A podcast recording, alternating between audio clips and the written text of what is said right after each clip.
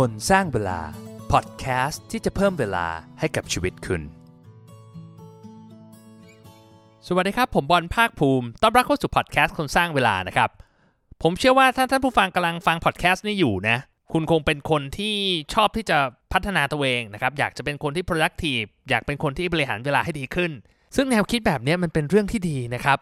แต่ว่ามันมีจุดอ่อนอยู่อย่างหนึ่งครับ เพราะว่าบางครั้งเนี่ยเวลาเราโฟกัสกับเรื่องงานมากเกินไปเนี่ย จนเราลืมใส่ใจกับเรื่องเล่นเนี่ยมันส่งผลต่อ productivity แล้วความสามารถในการทำงานของเราในระยะยาวเฮ้ยเป็นไปได้ยังไง ตอนนี้ผมจะเล่าให้ฟัง ผมจะเล่าให้ฟังว่าประโยชน์ของการเล่นคืออะไรทำไมมันถึงช่วยเพิ่ม productivity ให้กับเราได้มากถึง 20%เลยนะครับ อันนี้มีงานวิจัยรองรับนะ เดี๋ยวผมเล่ารายละเอียดให้ฟัง แล้วเราจะเล่นยังไงให้มัน productive ให้มันเกิดประโยชน์สูงสุด โดยที่ไม่ได้ใช้เวลากับมันมากเกินไป และสุดท้ายนะครับผมจะช่วยให้เราหาแล้วกันว่าอะไรคือการเล่นที่มันเหมาะสมกับตัวเรา แต่ก่อนจะเริ่มนะครับผมขอฝาก 2 เรื่องแล้วกันนะ ข้อแรกก็คือว่าถ้าใครชอบคอนเทนต์ดีๆแบบนี้นะครับก็รบกวนช่วยแชร์ช่วยส่งต่อให้เพื่อนด้วยนะครับเขาจะได้เรียนรู้เทคนิคในการบริหารเวลาดีๆแบบนี้นะครับแล้วก็ถ้าใครยังไม่ได้กดติดตามกด subscribe กด follow ก็ช่วยกดติดตามให้ด้วยนะครับ และถ้าใครฟังผ่าน Apple Podcast นะครับ ก็สามารถไปกดให้รีวิวให้ดาวกันได้นะ จะได้เป็นกำลังใจให้กับผมในการทำคอนเทนต์ดีๆ แบบนี้นะครับ ก็ไปฟังกันเลยครับ กับอยากบริหารเวลาให้เก่ง ต้องรู้จักเล่นให้เป็น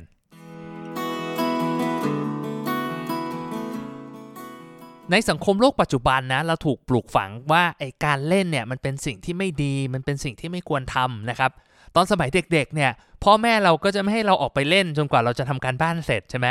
หรือว่าแบบ เราก็จะเห็นภาพในสื่อต่างๆ ว่าเฮ้ยเนี่ยการเป็นคน productive มันเป็นสิ่งที่ดีมันเป็นสิ่งที่ควรทำตามนะครับ เรามีภาพในใจว่าเฮ้ยเนี่ยเราต้องเป็นแบบอีลอนมัสที่ทำงานวันละ 17 ชั่วโมงนะครับ เรียกได้ว่าแบบโอ้โหตั้งแต่ตื่นมาจนถึงนอนเนี่ยทำงานทุกวินาทีเลยนะครับซึ่งผมเคยมีพูดเรื่องการบริหารเวลาของอีลอนมัสไปแล้วนะครับ เดี๋ยวผมแปะลิงก์ไว้ให้ในโชว์โน้ตแล้วกันนะ ถ้าใครสนใจก็ย้อนกลับไปฟังได้ แต่ว่าแบบเหมือนทุกคนมีภาพภาพในใจว่าเฮ้ยเนี่ย ถ้าอยากจะ productive ต้องเป็นแบบอีลอนมัสก์ซึ่งในความเป็นจริงมันไม่ healthy อะครับ ผมไม่รู้ว่าอีลอนมัสก์เนี่ยจริง ๆ แล้วแกเป็นมนุษย์ต่างดาวหรือเปล่านะ ที่แบบแกทำงานได้เยอะขนาดนั้นนะแต่ว่าสำหรับคนทั่ว ๆ ไปนะครับ การทำแบบเนี้ยมันเป็นเหมือน เส้นทางที่นำเราไปสู่หายนะในการบริหารเวลาเลย เพราะมันสุดโต่งเกินไปนะครับมันมันไม่ยั่งยืนแน่นอน พอเราทำงานไปเยอะๆจริงๆเรามักจะเกิดแบบเหมือนเครียดสะสมนะครับ บางคนก็มีปัญหาเรื่องสุขภาพ office syndrome เกิดอาการ burnout มันกลายเป็นว่าเฮ้ยเราเราใช้พลังกายพลังใจกับงานมากเกินไปโดยที่แบบสูญเสีย balance ตรงนั้นไป ผมเองก็เคยเป็นแบบนั้นนะ คือผมเองอะก็ไม่ได้แบบเกิดในครอบครัวที่แบบมีพร้อมทุกอย่างใช่ไหมแล้วก็แบบมีเหมือนมีความฝันว่าเฮ้ยอยากจะมีเงินเยอะๆ อยากจะประสบความสำเร็จ แล้วเราก็รู้สึกว่า เฮ้ยไอเรื่องเล่นเนี่ยมันเป็นเรื่องที่ไม่ดี เราไม่ควรจะทำมัน เราควรจะแบบโฟกัสกับเรื่องงานทำอะไรที่มันมีประโยชน์ทำให้เราประสบความสำเร็จมากขึ้นอะไรเงี้ย แต่พอเราโฟกัสกับเรื่องงานมากเกินไป มันกลายเป็นว่าแบบเราเครียดโดยใช่เหตุนะครับ เริ่มนอนไม่หลับ แล้วก็สุดท้ายแล้วเนี่ยกลายเป็นว่าเราบริหารเวลาได้แย่ลงด้วยซ้ำ คือเราอาจจะใช้เวลากับการทำงานมากขึ้น แต่ตัวเนื้องานที่ได้ออกมามันกลับน้อยลง แต่ผมมาค้นพบมันโดยบังเอิญนะครับ ว่าแบบเฮ้ยจริง ๆ แล้วมันมีบางช่วงเวลาที่แบบเราเล่น เราพักผ่อนเราไปทำกิจกรรมที่เราชอบเนี่ยช่วงนั้นเราอาจจะใช้เวลาในการทำงานน้อยลง แต่กลายเป็นว่าเรา productive ขึ้น และที่สำคัญอะผมมีความสุขกับชีวิตมากขึ้นมากๆเลย เทียบกับตอนที่แบบทำงานเพียงอย่างเดียว ซึ่งจริงๆแล้วมันก็มีงานวิจัยรองรับนะครับมันมีอันนึงของ Brigham Young University นะครับเขาบอกว่าเนี่ยการเล่นเกม ซึ่งหลาย ๆ คนมองว่ามันเป็นเรื่องที่แบบไร้สาระมันเป็นเรื่องที่แบบไม่มีประโยชน์นะครับ มันช่วยให้เราเพิ่ม productivity ได้ถึง 20%เลย คือเขาทดลองให้คนกลุ่มหนึ่งเนี่ยเล่นเกมพวกแบบออนไลน์อะที่เป็นทีมอย่างพวกแบบ PUBG อะไรพวกเนี้ยนะครับ เล่นแล้วก่อนแล้วหลังเนี่ยการทำงาน productivity เนี่ยเพิ่มขึ้นมากน้อยเท่าไหร่ เขาก็บอกว่าเฮ้ยเพิ่มขึ้น 20%เลยนะครับ ผมที่บอกงานวิจัยอันนี้ไม่ได้แปลว่าเฮ้ยทุกคนต้องโหลด PUBG มาเล่นนะ แต่จะบอกว่าการเล่นอะไรที่มันดูแบบไม่ได้มีประโยชน์อะจริง ๆ แล้วมันมีประโยชน์ แต่ว่าเราอาจจะไม่ได้คิดถึงมันมาก่อนนะครับ ในการวิจัยเนี่ยก็จะบอกว่าเฮ้ยประโยชน์ของการเล่นเนี่ยคือข้อแรกเนี่ยมันช่วยลดความเครียดในการทำงานได้นะครับ โดยเฉพาะงานที่มันเครียดมากๆ อย่างผมเองเนี่ยเรื่องงานลงทุนเนี่ยมันมันต้องตัดสินใจตลอดเวลามันตัดสินใจผิดตลอดเวลานะครับ ทำไปไม่เคยถูกครับ ซื้อแล้วก็ลงขายแล้วก็ขึ้นอะไรอย่างเงี้ยมันมันทำให้แบบถ้าเราไม่ไม่พักผ่อนไม่เอาหัวไปคิดเรื่องอื่นบ้างเนี่ยเราก็จะหมกมุ่นจดจ่อกับเรื่องการลงทุนเพียงอย่างเดียวนะครับ อีกอย่างหนึ่งคือมันจะทำให้เราสามารถสร้างสรรค์งานได้ดีขึ้น คือทำงานที่มันแบบพวกครีเอทีฟได้ดีกว่านะครับ บางทีเราจะคิดไอเดียใหม่ๆ หรือเราอยากจะทำอะไรที่มันต้องใช้สมองซีกขวาเนี่ยเรามักจะมีปัญหา ว่าถ้าเราพยายามมันเกินไปเราจะคิดไม่ออกครับ มันก็จะคิดออกตอนที่เราไปวิ่งอาบน้ำอยู่หรือแบบนั่งนวดเท้าอยู่เงี้ยแล้วมันอาจจะมีไอเดียบรรเจิดออกมานะครับและที่สำคัญอีกอันหนึ่งก็คือเขาบอกว่างานวิจัยบอกว่าการเล่นเนี่ยมันทำให้เราสามารถทำงานเป็นทีมได้ดีขึ้นเอออันนี้ก็ผมเดาว่ามันก็คงเป็นกิจกรรมการเล่นที่ทำด้วยกันเป็นกลุ่มนะครับซึ่งจริงๆแล้วในการเล่นนะถือว่าเป็นนิสัยอย่างหนึ่งที่สำคัญมากๆนะครับ อาทิตย์ที่แล้วเนี่ยผมมีปล่อยไป episode หนึ่งเรื่องของนิสัยการบริหารเวลาของมหาเศรษฐีพันล้านนะครับหนึ่งในนิสัยนั้นก็คือการที่แบบมี passion ที่2อะหรือว่าการมีงานอดิเรกที่นอกเหนือจากเรื่องงาน คือพอเป็นมหาเศรษฐีเนี่ยส่วนมากก็ถ้าไม่ลงทุนก็เป็นเจ้าของธุรกิจถูกไหมครับเขาก็จะจดจ่อกับเรื่องงานเยอะเกินไปอะจนไม่มีเวลาพักผ่อนนะครับหลาย ๆ คนก็แบบไปตีกอล์ฟไป ทำกิจกรรมที่รู้สึก enjoy ได้ relax และเขาแบบมีความสุขกับการได้ได้ทำในสิ่งนั้นสุดท้ายทำให้เขาทำงานได้ดีขึ้น หาเงินได้มากขึ้น แต่คำถามก็คือว่าอ้าวแล้วเราจะเล่นยังไง ให้มัน effective ให้มัน productive เราจะหาการเล่นที่มันใช่สำหรับเราได้ยังไงนะคือเดี๋ยวผมจะเล่าหลักให้ฟังนะครับ แล้วก็จะมียกตัวอย่างให้ตอนท้ายนะ ข้อแรกก็คือว่าเราต้องหากิจกรรมที่เรา involve แล้วก็แบบ engage กับมันได้นะครับ ไม่ใช่เป็นอะไรที่แบบ passive อย่างเช่นว่าแบบดูทีวี ดูซีรีส์เล่น social media นะครับแบบเนี้ยมันเป็นการพักผ่อนได้ก็จริง แต่ว่ามันไม่ใช่การเล่นที่แบบมันจริงจังนะครับ การเล่นมันต้องเป็นอะไรที่แบบเราต้อง engage เราต้องใช้สมาธิจดจ่ออยู่กับมันจริง ๆ คือเรียกได้ว่าแบบเหมือนจมอยู่กับมันได้เลยนะครับ ซึ่งการทำแบบนี้มันมีข้อดีคือมันเป็นการเปลี่ยนโฟกัสของเรา แล้วแบบเราทำแบบเล่นๆไม่ได้อะคือสมมุติว่าเราบอกเราจะไปเตะฟุตบอลใช่ไหมเราแบบเตะเตะฟุตบอลแบบไม่ใส่ใจได้ไหม มันไม่ได้นะ มันต้องมีสมาธิกับการเตะฟุตบอล มันทำให้เราสามารถแบบคัดออฟจากไองานของเราได้เต็มที่ และเพื่อไปจดจ่อกับกิจกรรมที่เราทำ หลักข้อที่ 2 คือให้มองหากิจกรรมที่มันแตกต่างจากชีวิตการทำงานของเรานะครับ ตัวอย่างเช่นสมมติผมทำงานเรื่องการลงทุนมันต้องนั่งโต๊ะตลอดทั้งวัน ก็ลองมองหากิจกรรมที่มันมีการขยับเขยื่อนร่างกาย เช่น แบบเตะบอลโยคะวิ่ง ปั่นจักรยานนะครับอย่างผมเองชอบเล่นบาสใช่ไหมก็จะเป็นกิจกรรมการเล่นบาสนะครับหรือว่าเราทำงานที่ต้องใช้การวิเคราะห์ใช้สมองซีกซ้ายซะเยอะนะ ก็ลองหากิจกรรมงานอดิเรกที่ใช้สมองซีกขวาบ้างนะครับ เช่นเล่นดนตรี ร้องเพลง วาดรูป หรือว่าทำงานศิลปะอะไรพวกนี้ การสร้าง balance ตรงนี้มันจะทำให้เหมือนกับเรามีสมดุลมากขึ้นน่ะ มันเหมือนกับเวลาเรายก weight ใช่ไหมกล้ามเนื้อเราแข็งแรงก็จริง แต่มันก็จะขาดความยืดหยุ่น เหมือนกันไอไอการทำตรงนี้มันก็จะสร้าง balance ให้กับให้กับจิตใจให้กับ EQ แล้วก็ IQ ของเราได้ หลักข้อที่3นะครับคือเราต้องเข้าใจว่าเฮ้ยเรามีจริตแบบไหนอะ่ะคือเราอยากได้เราอยากได้อะไรจากการเล่น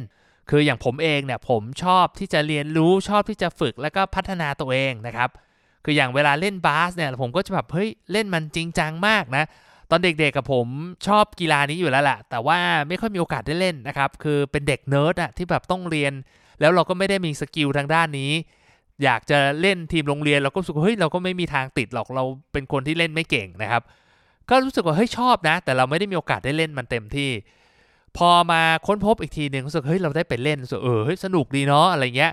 แต่ก็รู้สึกว่าตัวเองก็แก่เกินกว่าวัยที่จะไปเล่นกับพวกเด็ก ๆ ใช่ไหมครับหลังมันก็ต้องมีเขาเรียกว่าต้องพัฒนาตัวเองต้องฝึกชุดยังไง ต้องทำยังไงให้แบบเลี้ยงเก่งขึ้น เราจะแบบเทรนนิ่งร่างกายตัวเองยังไง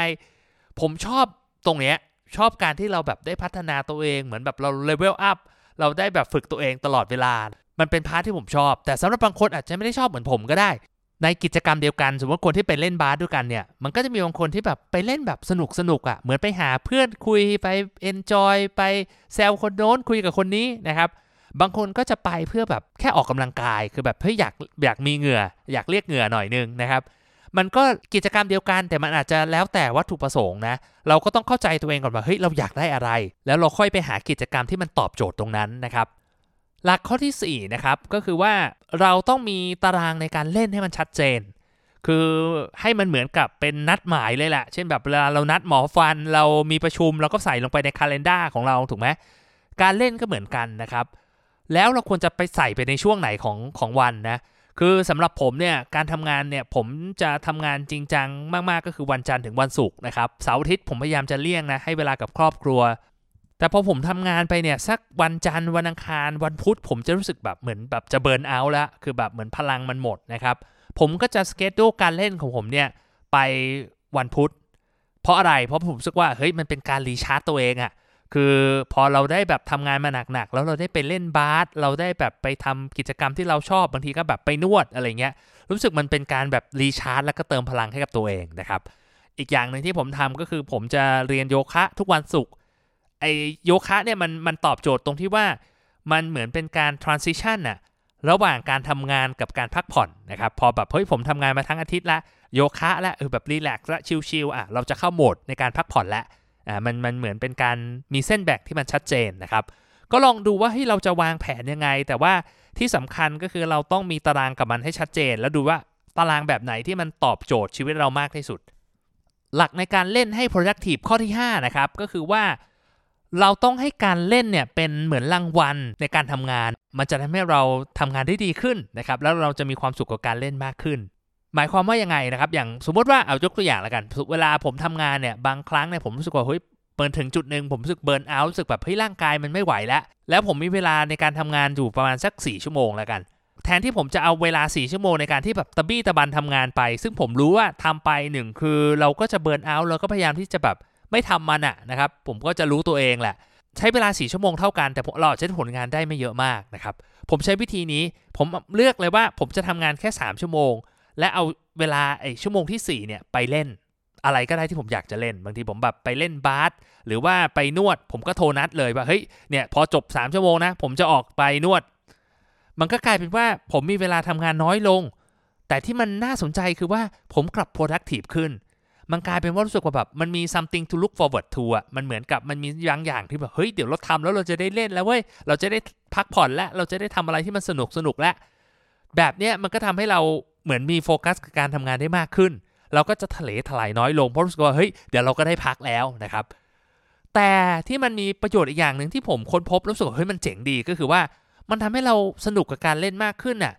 คือเรารู้สึกว่าเฮ้ยเรา earn it อะเราเราได้รับสิ่งเนี้ยเพราะว่าเราทำงานหนักมาเราเราแลกกับมันมาด้วยบางอย่าง มันทำให้เราเห็นคุณค่าของการเล่น มันก็ทำให้เรา enjoy กับมันได้มากขึ้นนะครับอย่างสมัยก่อนเนี่ยผมเองชอบชอบอ่านการ์ตูนใช่ไหมครับ บางวันเนี่ยผมพอ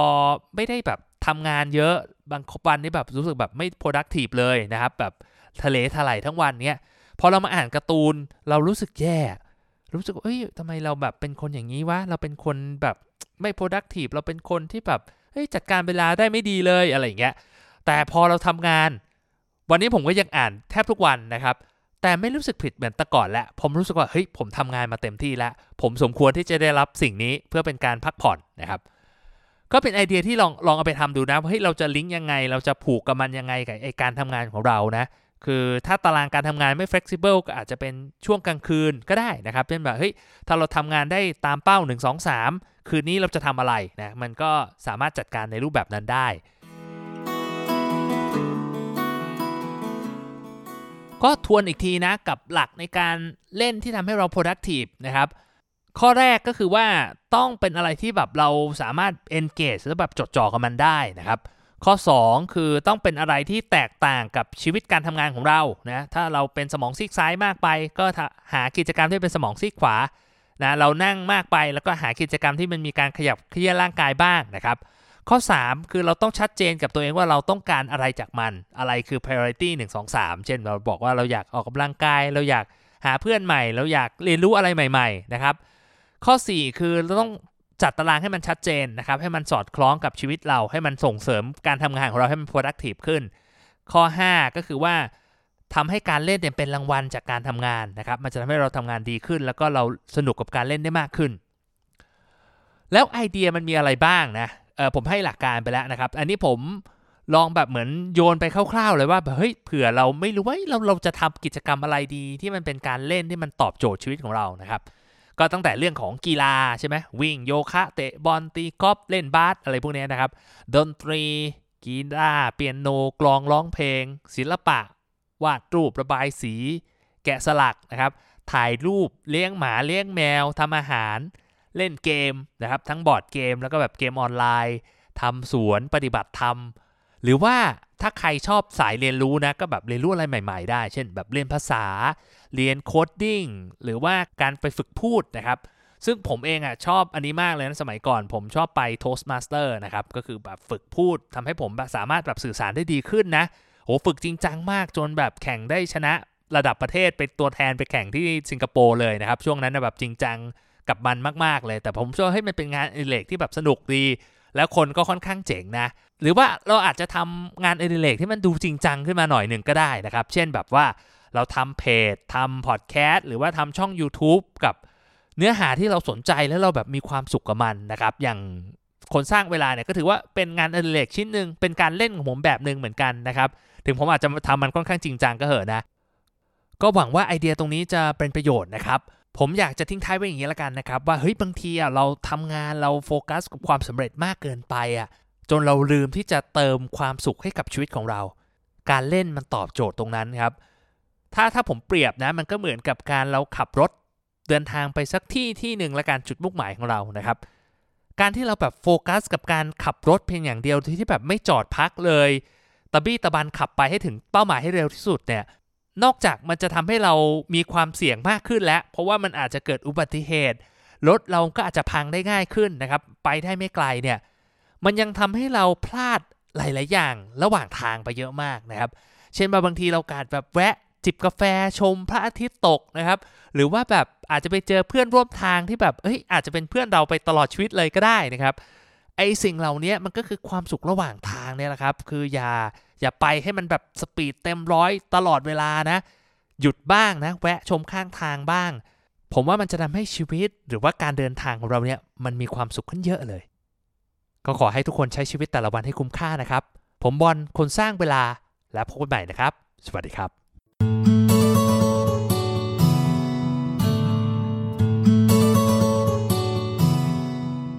คนสร้างเวลาพอดแคสต์ที่จะเพิ่มเวลาให้กับชีวิตคุณ